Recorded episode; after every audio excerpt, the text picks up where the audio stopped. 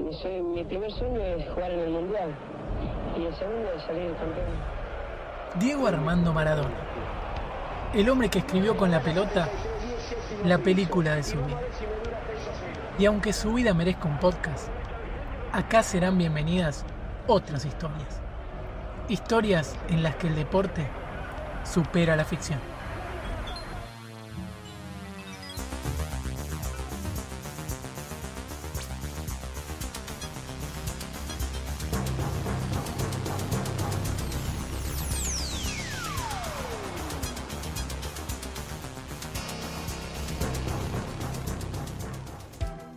Se viene la vuelta a los entrenamientos en el fútbol argentino. Una buena entre tantas noticias malas. Todavía falta para el regreso a la competencia oficial y es muchísimo lo que falta para que los hinchas puedan ir a alentar a las tribunas.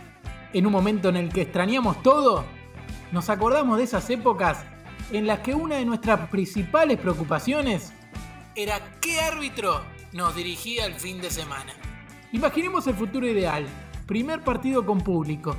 Un grupo de amigos llega muy temprano a la cancha y juntos recuerdan árbitros que hubieran dado mucho que hablar en el fútbol argentino. La verdad, qué partido más jodido para volver a la cancha, ¿eh?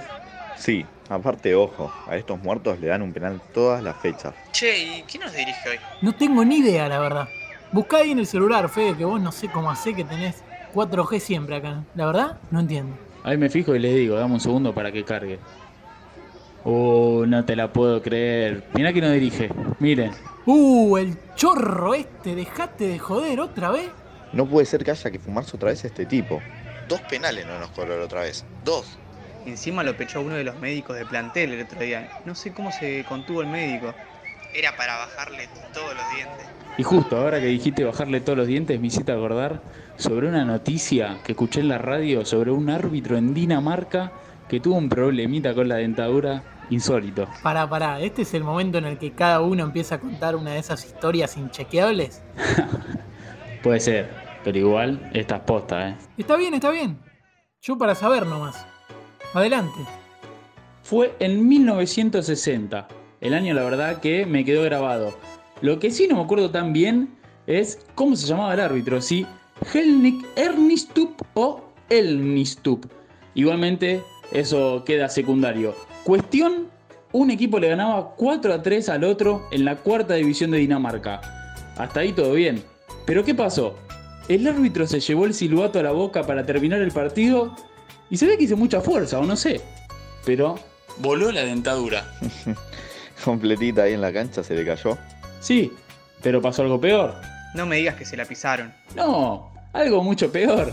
Imagínate, se agachó rápido para recuperarla, pero como no hizo sonar el silbato, justo en ese momento, uno de los equipos mete el gol del empate.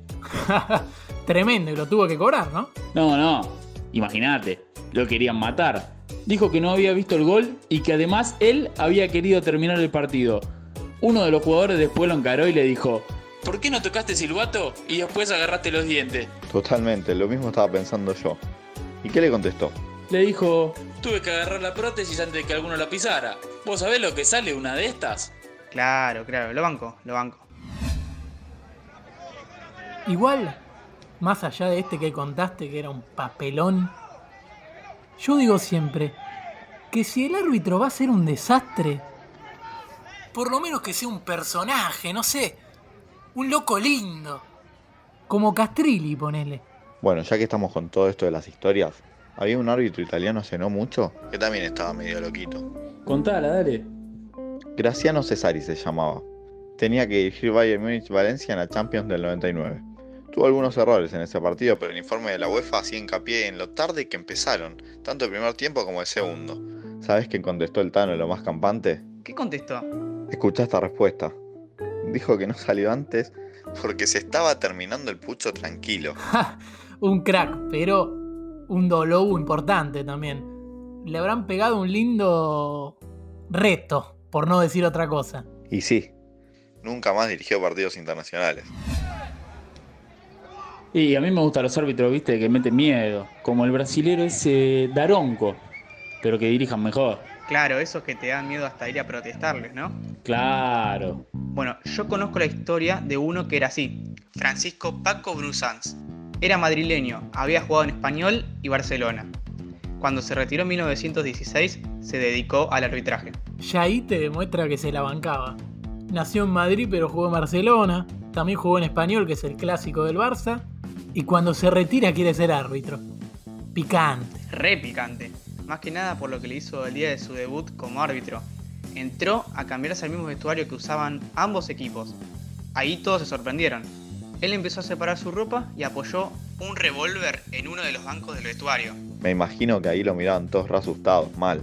Sí, se terminó de cambiar, agarró el arma, se la acomodó en la cintura y consciente de que todos lo estaban mirando les dijo, quiero garantizar que sea un partido tranquilo. Espero que sea así, teniendo en cuenta que es el primero que dirijo. Y no le protestó nadie nada ese día, ¿no? Olvídate, fue el partido más tranquilo de la historia del fútbol español. Igual a mí, mientras no me pongas un árbitro en el que es imposible confiar, está todo bien. Pero no me pongas uno como el paraguayo amarilla, por favor. Uh, amarilla, ni me lo nombre. Un árbitro más localista no podía existir. Encima le tocaba a todos los equipos argentinos la Libertadores. Bueno, el amarilla de otra época era uno que se llamaba José Roberto Bright. ¿Y ese de qué país era? Era brasileño. El tipo con el nombre menos brasileño que escuché en mi vida. Tiene dos historias muy polémicas. Le gustaba el billetinio, ¿no? Y sí, la verdad que pareciera que sí. La primera historia fue en la Libertadores del 79. Olimpia le ganaba 1 a 0 a Wilstermann de visitante. Con ese resultado creo que los bolivianos es que estaban quedando afuera o prácticamente afuera en primera ronda. En el segundo tiempo, a los 11 minutos, un encontronazo. Y se armó una batalla campal. Todo contra todo, volaron piña, entró la policía, un descontrol. ¿El árbitro saben qué hizo? ¿Qué hizo? A ver. Echó a un jugador de Olimpia y a cuatro de Wilstermann. Se calentaron todos ahí. Encima después Olimpia hizo el 2 a 0 y el técnico boliviano le pidió a uno de los jugadores que se hiciera lesionado, así quedaban con 6. Lo hicieron y Bright tuvo que dar por terminado el partido cuando faltaban 20. Y ahí directamente lo fueron a buscar, ¿no? Sí, sí, hasta saltaron hinchas a correrlo a él y a todos sus ayudantes. Lo tuvieron que sacar del estadio disfrazado de mujer. Y lo sacaron del país por el aeropuerto de Oruro, que quedaba a 200 kilómetros de ahí. Porque en el aeropuerto de Cochabamba también lo estaban esperando. ¿Y la otra historia del billetiño cómo es? Bueno, la otra es más polémica. ¿Más polémica que la anterior todavía? Sí, porque fue en la Copa Libertadores 1981. Flamengo y Mineiro tenían que jugar un partido de desempate para ver cuál de los dos pasaba a la siguiente ronda. Se jugó en una cancha neutral, la del Goiás. El árbitro José Roberto Bright había nacido en Río de Janeiro. Y la verdad, que pareció hincha del Flamengo. Para arrancar, se hospedó en el mismo hotel que el Flamengo. Mmm, polémico. Mucha coincidencia, ¿no? Ya en el partido, a los 20 del primer tiempo, un jugador de Mineiro hizo una falta y Bright fue y le sacó roja directa. En una de esas faltas que apenas son falta, bueno, lo echó. Unos minutos después, echó a otro de Mineiro porque supuestamente lo insultó. Este es el típico ejemplo de que un árbitro puede ganar un partido. Sí, sí, y falta, porque en un momento el técnico y dos titulares de Mineiro se le vinieron encima.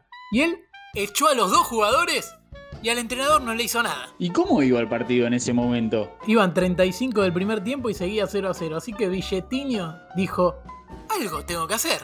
Entonces, ante un reclamo de otro jugador de Mineiro, volvió a sacar la tarjeta roja y dio por terminado el partido, porque Mineiro tenía solo 6 jugadores. Flamengo pasó de ronda y después fue campeón. ¿Y declaró algo ladrón ese o nada? Dijo que no se arrepentía de nada y que en su carrera siempre se había manejado limpiamente. Che, che, ¿qué hora es ya? ¿Cuánto falta? Ya arranca. En un cachito ya tienen que salir. ¿Cómo extrañaba esto? Por Dios, todo extrañaba. Hasta el payaso que nos dirige hoy extrañaba. Ahí salen los árbitros, mirá. Lo silban y lo putean en todos los idiomas. Pero el tipo, fíjate que igual sonríe. Y sí, por más que sea el loco, el duro, o lo que sea, sonríe. En definitiva, él también nos extrañaba. Te extraño más que nunca y no sé qué hacer.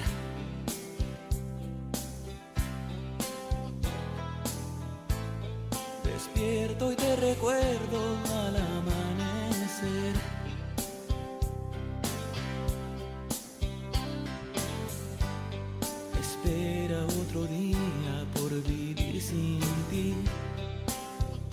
Espejo no miente, te veo tan diferente.